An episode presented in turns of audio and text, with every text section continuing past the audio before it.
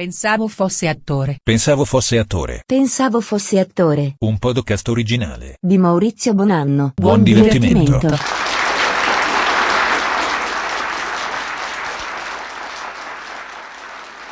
Ciao a tutti, io sono Maurizio Bonanno e benvenuti al mio podcast. Allora, questo qui è un podcast che prosegue il podcast della puntata precedente. Diciamo che è la seconda parte no, della seconda puntata, anche se poi la chiamiamo terza puntata.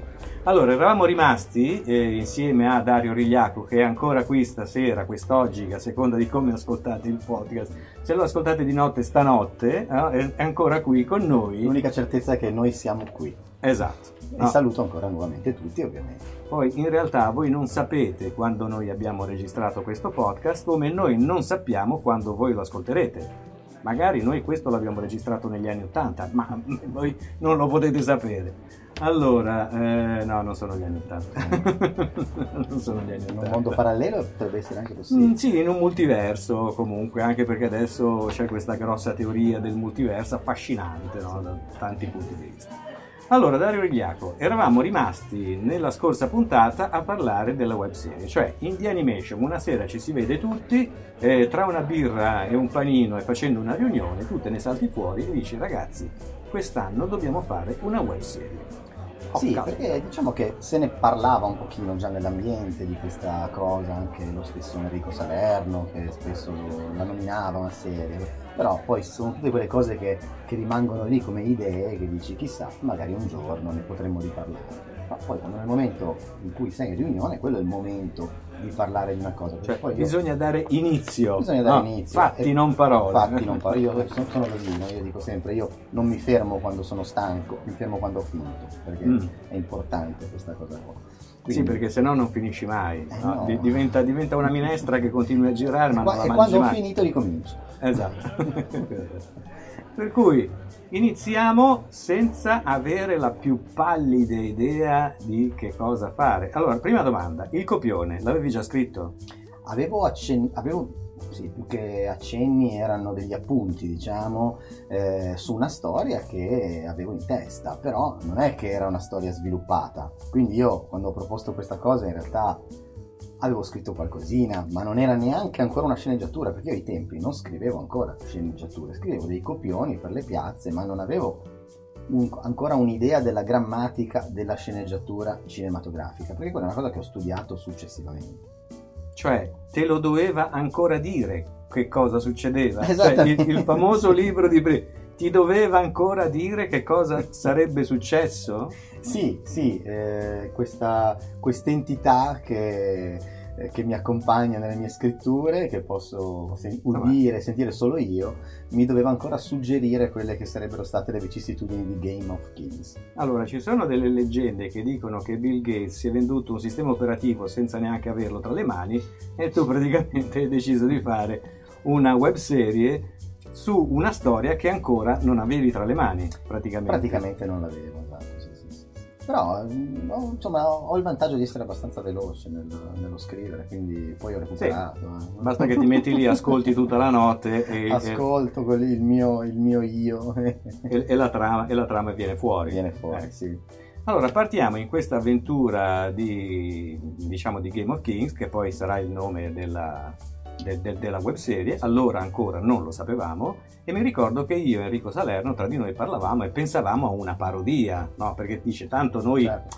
Che cosa possiamo fare? Se facciamo una parodia magari riusciamo anche a far ridere, Sì. eh? Per cui una cosa seria è difficile. E invece no. Invece no, no perché Invece mi è no. venuto in mente questo gioco dei re che non c'entrava nulla con, eh, con il trono di spade, perché poi molti mi dicono ma perché Game of Kings, perché Game of Thrones? No, in realtà poi Game of Kings è stata anche una scelta di marketing, se vogliamo chiamarla così, no? perché sul web scrivi Game of Kings, Tu dici- Thrones, ma dici magari per, In- per sbaglio intercetti, ci, ci- ci cade con la faccia davanti. no? E infatti probabilmente ha anche funzionato questa cosa.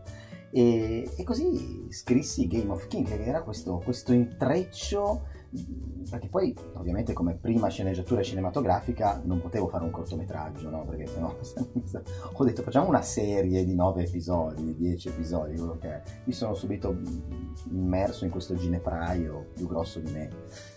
però ho avuto la fortuna eh, di, avere, di avere una squadra incredibile perché abbiamo messo su Allora, partiamo senza avere la più pallida idea di che cosa si faccia per girare una web serie, perché poi questa è la realtà, no? Eh, non abbiamo la più pallida idea di che cosa serva, no? Come attrezzature, come... E non abbiamo la più pallida idea di chi dovrà dirigerci, no? A questo Esatto. punto. La cosa più difficile secondo me è l'organizzazione in questo caso. Allora io devo dire, ma forse l'ho anche già detto, che eh, nel momento in cui ho iniziato no, a fare i set di Game of Kings, eh, io sono uno di questi re che insomma cattivi, buoni, Winrel. Winrel, io non so i nomi dove li avete trovati. Comunque nel momento in cui io metto il piede sul set, io a questo punto trovo un'organizzazione incredibile. Sì, Come, sì, sì, come è stato possibile? Sì, è stata una cosa davvero bellissima perché, eh, perché poi è stato, è stato un inizio per diventare un qualcosa di ancora più grosso e più strutturato dopo.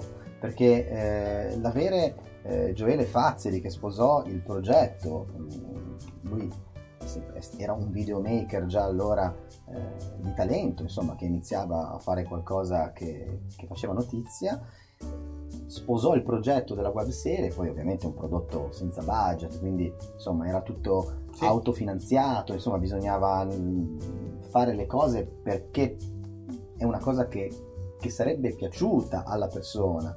Eh, quindi ed è venuta fuori una struttura, una struttura interessante perché poi avevamo gli scenografi che si occupavano della scenografia, avevamo dei ragazzi appassionati di audio che stavano imparando e quindi eh, erano ben contenti di venire a, a fare esperienza eh, in un progetto del genere.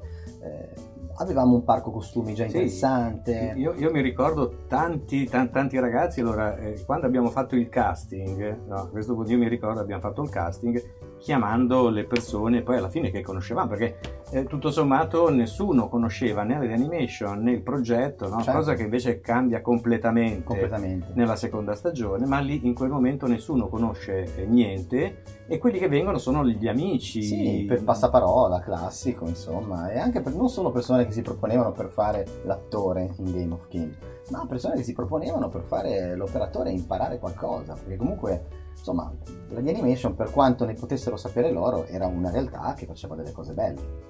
Quindi, Sì, sì, sì, quindi era interessante. non c'era ancora questa No. la forza che poi ha avuto nella seconda stagione, perché nella seconda stagione ha avuto una forza, no, abbiamo avuto due stagioni. Sì, diciamo. la, la No, prima stagione, che poi abbiamo diviso in due, diciamo una stagione, perché poi parlare di due stagioni è un po' troppo perché eh, nove episodi, non- insomma, non sono tantissimi, però esistono anche serie di quattro episodi, cinque, per carità.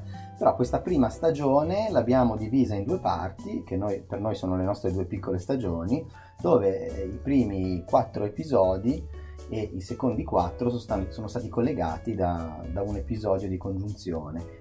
La seconda parte, eh, insomma, ha visto un miglioramento molto interessante, nonostante sia stato ancora ai tempi un prodotto comunque amatoriale, perché parliamo di un prodotto amatoriale. Sì, e per essere un prodotto amatoriale, secondo me è, è stato fatto un lavoro straordinario. Sì, sì, sì, sì, sì, che livello... sì, è, sì. è stato riconosciuto da tutti, no? Io mi ricordo eh, a quel punto, do- alla fine della seconda stagione, quando è stato proiettato al cinema la seconda parte, perché questo prodotto qui è stato proiettato, ha avuto una prima proiezione al cinema, no?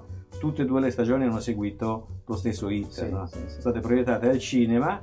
eh, allora, l'organizzazione, anche lì io non riesco a capire. come Io ho, ho fatto qualche altra co- con qualche altro personaggio, con qualcun altro ho fatto del cinema indipendente, però comunque eh, queste premiere, no? queste, queste serate al cinema eh, erano sempre con poche persone. Lì 400 persone a ogni spettacolo. Allora, Sembrava di record, essere sì, a Hollywood. Sì, è stato 536 spettatori nella seconda, nella seconda premiere, è stato un numero. E nonostante tutto, dopo, dopo il Covid, il lockdown, eccetera, presentare un Mondi Paralleli al cinema, che è l'ultimo progetto che inizia a essere un progetto professionale, e noi puntavamo a 300 spettatori, che per noi sarebbero stati anche un obiettivo interessante, e comunque ne abbiamo fatti 400, quindi Sì, ha tutto sommato, funzionato do- ancora. do- dopo il Covid, tra l'altro, sì. do- dopo un periodo, dopo tutto quello che c'è stato. Un momento in cui il cinema purtroppo sappiamo Eh, che sì. è, stato, è stato penalizzato parecchio. Portare le persone in sala oggi non è facile come prima della pandemia.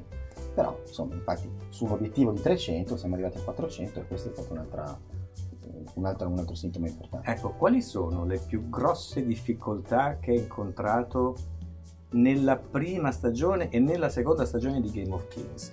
Beh, in Game of Kings, mh, parlando ora, eh, te ne tirerei fuori davvero molte di più di quelle eh, che- a cui potevo pensare mentre giravo Game of Kings con, eh, con tutti i reparti, perché poi io mi sono sempre occupato un po' di, eh, di dirigere la produzione, eh, però la, la- la direzione artistica in quel caso era Gioele, poi i Mondi Paralleli passata a Gianluca, eh, però io mi rendevo conto poi della struttura a livello di reparti perché cercavo sempre di, di fare da anello di congiunzione, di organizzare sempre tutto. Però durante non mi... Sì, le difficoltà c'erano, ma non è che me ne rendevo tanto conto perché non ero a conoscenza di tutto. Poi Cioè, tu successivamente... dici, se, avessi- se l'avessi saputo prima, Eh, esatto, bravo. poi avendo saputo dopo tante cose, perché poi dopo, anche grazie, non grazie, diciamo, vabbè, eh, con il lockdown, eh, una delle cose belle di questi ragazzi che con il lockdown noi eh, non ci siamo fermati sul divano a fare la pizza, noi ci siamo messi a studiare, noi ci siamo messi a leggere dei mattoni di libri per imparare a, a migliorare quello che ci piaceva fare. Abbiamo fatto dei corsi online, non ci siamo fermati mai. E tant'è che, che poi abbiamo detto: bene, è finito il primo lockdown, dobbiamo subito portare qualcosa su, su- dobbiamo subito aprire un set. Siamo stati la prima realtà eh, locale che ha aperto un set dopo il primo lockdown. e Eh, questo, e questo è già un record. Sì, sì, sì. Per cui cinema, Game of Kings, prima stagione, cinema, televisione, perché tutti tv locali chiaramente viene dato anche in serate nelle tv locali, certo. e poi successivamente percorso sul web. Seconda stagione, stesso discorso, cinema, premiera al cinema, dopodiché TV in a livello TV regionale. a livello regionale e dopodiché viene eh, pubblicato sul web. Per cui adesso se voi volete vedere questo prodotto che eh, secondo me è stato un prodotto straordinario per il momento in cui è stato realizzato perché Certo. certi movimenti Con le camera risorse a disposizione. e con le risorse a disposizione perché non ce n'erano risorse a disposizione questo è, è un, è un podcast dedicato proprio a, a quelli che non hanno soldi nel senso- non dimentichiamoci che il produttore è un'associazione culturale no, pro- no profit che lavora senza budget praticamente. Esatto, no, per cui tutto quello che vedete, i costumi sono straordinari. Eh, vi invito ad andarla a vedere sul web, su YouTube, eh, se voi la Ed è cercate. possibile anche trovare la versione cinema, che è praticamente c'è un, un piccolo riassunto dei primi episodi e poi c'è lo sviluppo della seconda parte, che è la, la parte secondo me più bella, eh, e dura in totale 100 minuti se non sbaglio. Ecco, per cui su YouTube voi potete trovarlo. Vi invito ad andarla a vedere perché effettivamente se avete la passione per, il- per la recitazione, per il cinema indipendente, voi vedete quello che è stato realizzato da zero. Cioè non c'era manco il garage della volta scorsa di Steve Jobs, perché proprio non, non- non- c'era proprio l'idea di che cosa volesse dire un set. Esatto. E io ti posso dire un'altra cosa, forse te l'avevo, forse te l'avevo anche già detta. Eh, quando io in quel periodo lì comunque sono andato a fare la mia prima figurazione sul set di Petra, in cui ho avuto una piccolissima parte, eh, io ho recitato 4 ore. In 4 ore di set io mh, ero già preparato ad quel set avendo vissuto il set di Game of Thrones, perché poi io sapevo che cosa succedeva no? quando Certo, eh, certo. mettevano la telecamera, la smontavano, l- la scena doverla rifare sempre più volte in diverse angolazioni. Cose che tutte io avevo, erano tutte cose che io avevo già visto in, in Game of Kings. Sono esperienze e le- tutto ciò che è esperienza, per quanto possa essere magari a volte migliore, a volte peggiore, è sempre arte che entra, no? come si può dire, ed è, ed è vero. Esatto, esatto. E io invito, invito proprio a fare questo genere di esperienza, se vi piace il mondo del cinema, o comunque della tv, o comunque di quello che sia.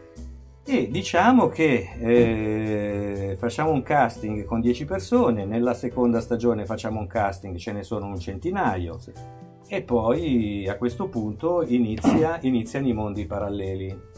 ok? Certo, perché ovviamente dopo, dopo Game of Kings eh, l'entusiasmo era talmente alle stelle che, che poi insomma bisognava fare qualcosa di nuovo subito. Eh, però in, in mondi, in mondi paralleli c'è un personaggio, un attore in più che è Film Commission Liguria.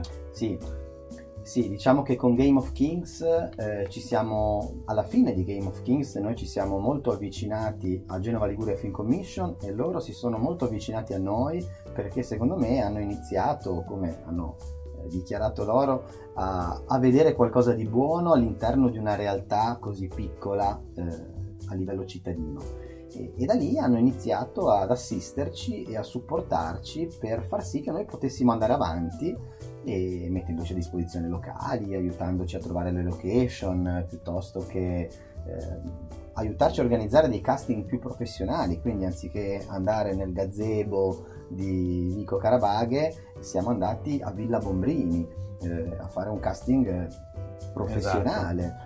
E, in quel momento mi ricordo che quei giorni di casting per mondi paralleli eh, furono sì, praticamente roba... hanno dovuto mettere la polizia fuori sì. per, per, per, e poi a un certo punto hanno dovuto chiudere i cancelli, mandare a casa centinaia sì. di persone perché erano venuti sì, tutti eh, per fare il casting per, di, di, di, mondi paralleli. Ricordo che iniziava alle 9 il casting e quando io arrivai alle 9 eh, mi dissero guarda che c'è gente che è da un'ora che aspetta che aprono i cancelli. Ecco, pensa un po', cioè, ma voglio dire, ma neanche a un concerto di, che ne so io, dimmi un nome di un cantante sì, famoso, sì, sì, dire. Eh, neanche i concerti, a un concerto rock poteva eh, esserci. No, no, è... Io, io, ricordo che in quel periodo lì dissi a una mia amica che fa l'attrice, guarda vai al, al casting, fanno il casting, lei è arrivata e l'hanno rimandata a casa perché, perché non, c'era, non, c'era, non c'era, più possibilità di passare, hanno dovuto fermare, fermare, il traffico. Questo vi dà l'idea no, eh, de, del percorso che è stato, sì, che è stato fatto. Un cioè... percorso che nel frattempo ha visto anche altre cose, perché poi abbiamo fatto anche dei piccoli cortometraggi, anche durante il periodo pandemico, abbiamo lavorato anche per delle tv locali con delle rubriche, quindi abbiamo continuato diciamo a lavorare sull'audiovisivo e questo ci ha permesso di far entrare altra, altra arte nel frattempo che ci perfezionavamo a livello eh, professionale, ecco, imparando. Ecco, un, una domanda. Quando è iniziata la eh, produzione, la registrazione di Mondi Paralleli? Sì. In che data? Allora, Mondi Paralleli noi abbiamo fatto il casting alla fine del 2019, all'inizio del 2020 abbiamo iniziato a girare e mi ricordo che noi eravamo sul set a San Salvatore di Cogorno il 7 di marzo e il 9 di marzo hanno chiuso l'Italia, una cosa del genere. Per cui, voglio dire, un progetto nasce, no, bellissimo, finalmente, eh, sì, grande successo, set, no? abbiamo girato Novi Ligure. Grande seguito, partiamo con il set e ci chiudono in casa, scoppia la pandemia scoppia la pandemia. Questa è la sfiga più, sì, cioè proprio una, una, una rogna. Proprio. È scoppiato un qualcosa che non sapevamo nemmeno cosa potesse riservarci, perché non sapevamo quanto sarebbe durata, di che entità sarebbe stata. Eh, e quindi niente, a quel punto abbiamo iniziato a navigare a vista. Abbiamo dovuto interrompere ovviamente tutto e come dicevo prima abbiamo sfruttato il tempo, perché nel momento in cui ci hanno chiuso in casa, che cosa facciamo? Eh, o fai la pizza o ti metti a studiare. Sì, eh, io un po' di pizza l'ho fatta. Un po' di pizza l'abbiamo fatta, però senza esagerare, e ci siamo messi a studiare. E succede che Gioele Fazzeri, che era, Gio- sì, il, primo era il, primo regista, regista, cioè quello che doveva avere l'incombenza, eh, lascia. Dimette, sì eh, si dimette dall'incarico proprio perché i tempi iniziavano a prolungarsi troppo, gli attori sarebbero stati ripresi dopo delle pause troppo lunghe, quindi sarebbero probabilmente anche cambiati, eh, non si sapeva poi nel momento in cui si sarebbe potuto ricominciare per quanto tempo si sarebbe potuto fare, perché poi d'estate la pandemia mollava un po', poi però riprendeva, insomma cosa facciamo? Un, un'epopea. E, e noi l'abbiamo fatta questa epopea. Diventa come il viaggio d'Ulisse, cioè... sì, sì, sì, sì, sì, Per cui Gioele Fazzeri se ne va, però a questo punto in, in, serbo c'è una sorpresa. Eh certo, perché noi facciamo di necessità virtù e abbiamo pronto un sostituto di valore, perché nel frattempo Gianluca Messina, diventa regista grazie a- alla sua- ai suoi studi e insomma alla sua qualifica professionale che prende nel frattempo. Mentre io studio sceneggiatura, lui studia regia. E, e E quindi si diploma, diventa un regista diploma, diplomato. diventa un regista diplomato e dunque a quel punto eh, diamo in mano a lui la direzione artistica di Mondi Paralleli e continuiamo a lavorare. Però eh, in questo modo abbiamo avuto anche la possibilità di strutturarci ancora meglio perché lui aveva tutte le nozioni eh, tecniche di quello che sarebbe dovuta essere la troupe che ci serviva e quindi siamo andati a ricercare le figure importanti e corrette per coprire ogni ruolo. E qui subentra Mattia Cretti che mette a disposizione la sua attrezzatura e la sua azienda per venire a girare con noi mondi paralleli con materiale ultra professionale, perché lui lavora per Sky, lavora per Netflix, eccetera, e diventa il direttore della fotografia di Mondi Paralleli. Cioè una crescita totale, Esponenziale. esponenziale.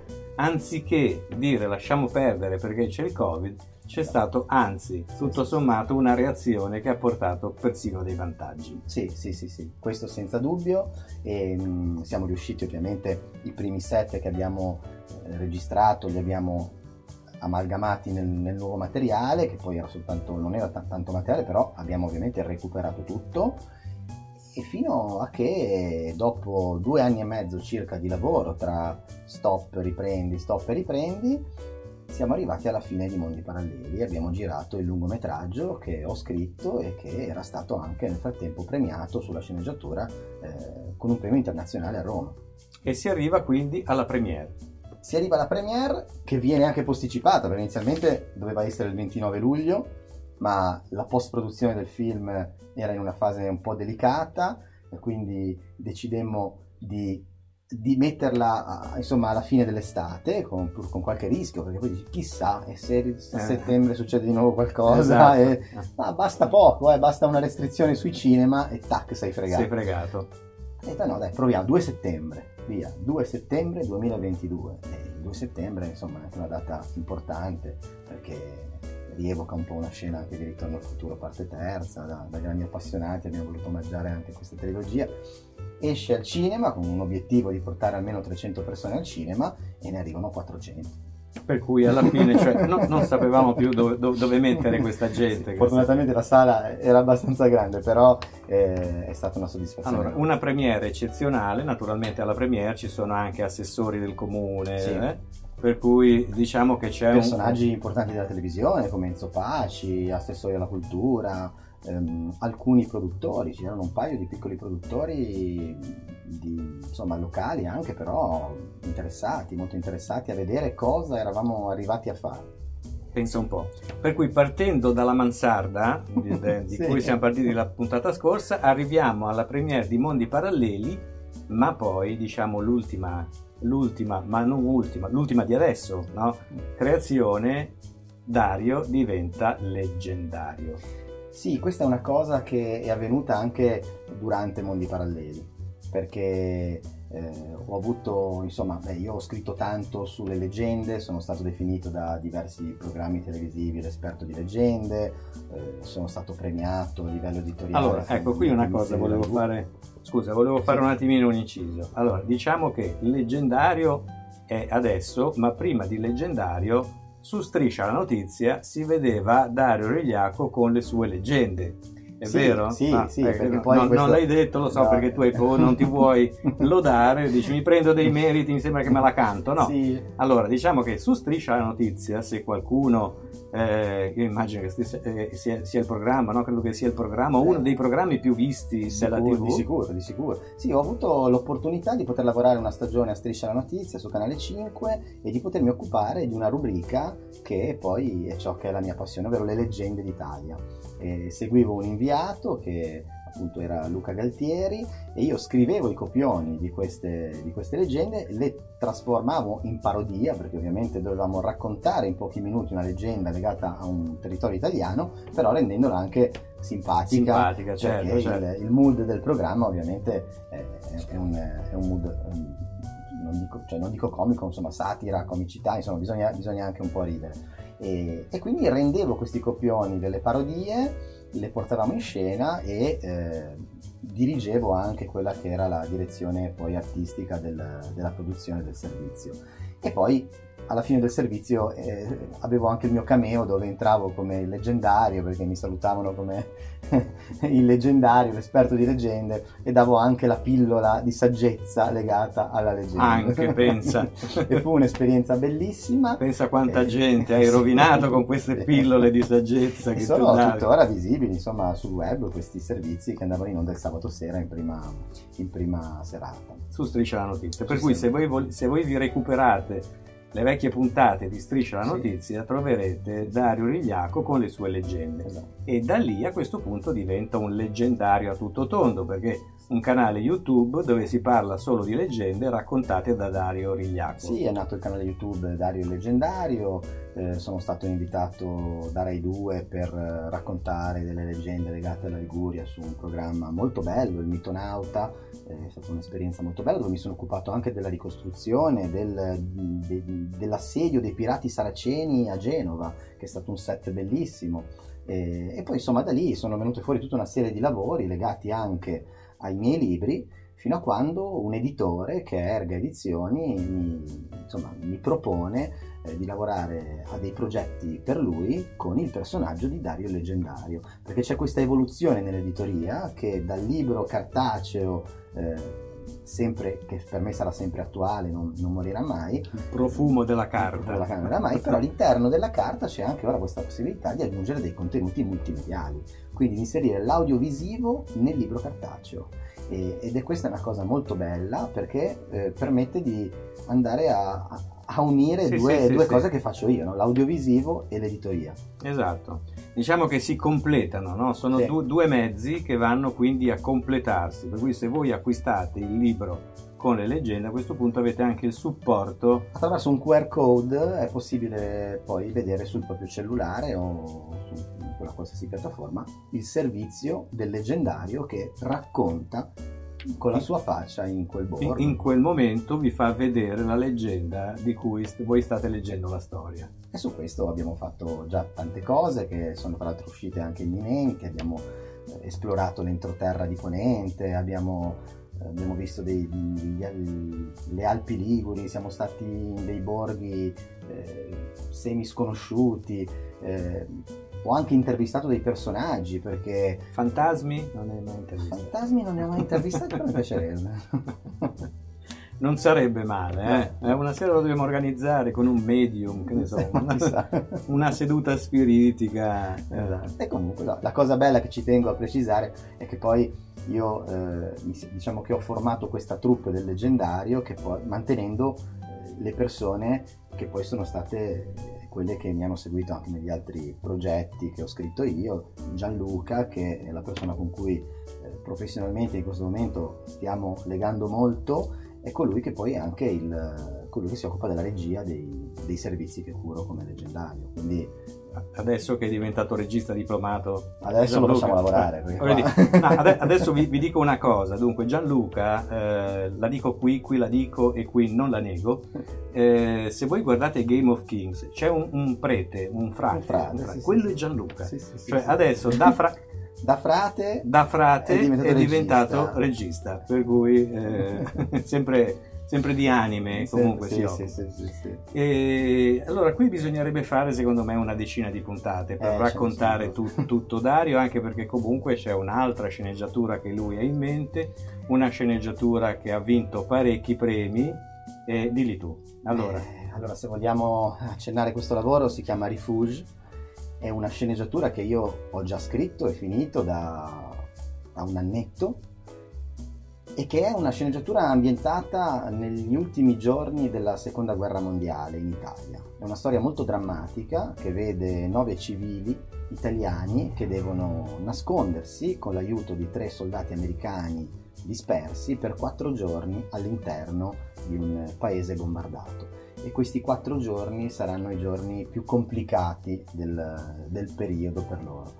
Eh, un film molto drammatico che io ho iscritto a tanti concorsi nazionali e internazionali eh, come sceneggiatura e insomma ho iniziato subito dall'Italia, poi quando mi sono reso conto che piaceva l'ho fatto tradurre in inglese e ho iniziato a esplorare un po' qualcosina anche all'estero e ho preso dei premi interessanti come Hollywood, Londra, menzione speciale a Parigi, menzione d'onore ad Hollywood, argento a Londra eh, e questa è una cosa che mi ha riempito d'orgoglio e mi sta stimolando, siamo arrivati a 15 premi internazionali poi rifusi. Diventerà un e, no, film? e non è ancora un film, è quello bello. Ah, lo, ma lo diventerà? ma chissà, io... Mm, è, è un sogno nel cassetto. Potrebbe, potrebbe essere. È un, potrebbe sogno, essere. è un sogno nel cassetto. Diciamo che comunque eh, i progetti eh, sono sempre tanti, no? Sì, sì, Eh, sì, allora. sì, sì, sì. Beh, se, se vuoi che, che ti, che ti dica un piccolo segreto. Sì, sì, però aspetta, aspetta, prima chiudiamo la puntata, poi mi dimmi. È un segreto però questo. eh, eh, Ma talmente era alto l'entusiasmo dopo la premiere di Mondi Paralleli che ho iniziato a scrivere il secondo. Il secondo sono iniziato. Allora adesso stasera vai a casa a sentire quello che ti dice perché, perché ancora non sai come va a finire, ma lo saprai, lo saprai fra poco, no? giusto? Diciamo che sì, ho, ho avviato anche quel progetto. Ok, Mondi Paralleli, ehm, adesso ripeto, questo è un podcast per cui noi non sappiamo quando lo ascolterete, Magari sarà uscito già Mondi Paralleli 5. Esatto, no? Ma magari eh, in questo momento in cui noi vi stiamo parlando, Mondi Paralleli è uscito da pochi giorni, c'è stata la premiera al cinema, di conseguenza poi seguirà, immagino, lo stesso iter di Game of Kings, no? Sì, Eh, sì, sì, ora abbiamo presentato ovviamente una versione di anteprima, una beta, adesso andremo a perfezionare il prodotto dopo le festività di Natale, quindi inizio 2023 ci sarà eh, il prodotto pronto per la distribuzione in larga scala, si spera. insomma. Ok, va bene, io direi che eh, siamo andati lunghissimi anche in questa puntata, però a un certo punto le cose bisogna anche dirle, cioè non è che si può troncare, Eh, no? no.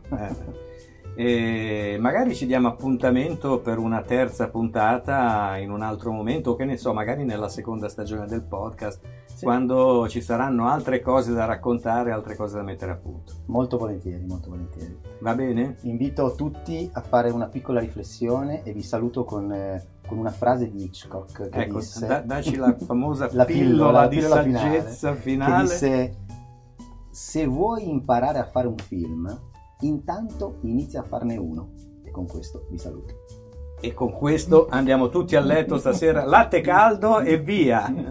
Ciao Dario. Ciao a tutti. ciao, ciao. Avete ascoltato? Pensavo fosse attore. Pensavo fosse attore. Pensavo fosse attore. Un podcast originale. Di Maurizio Bonanno.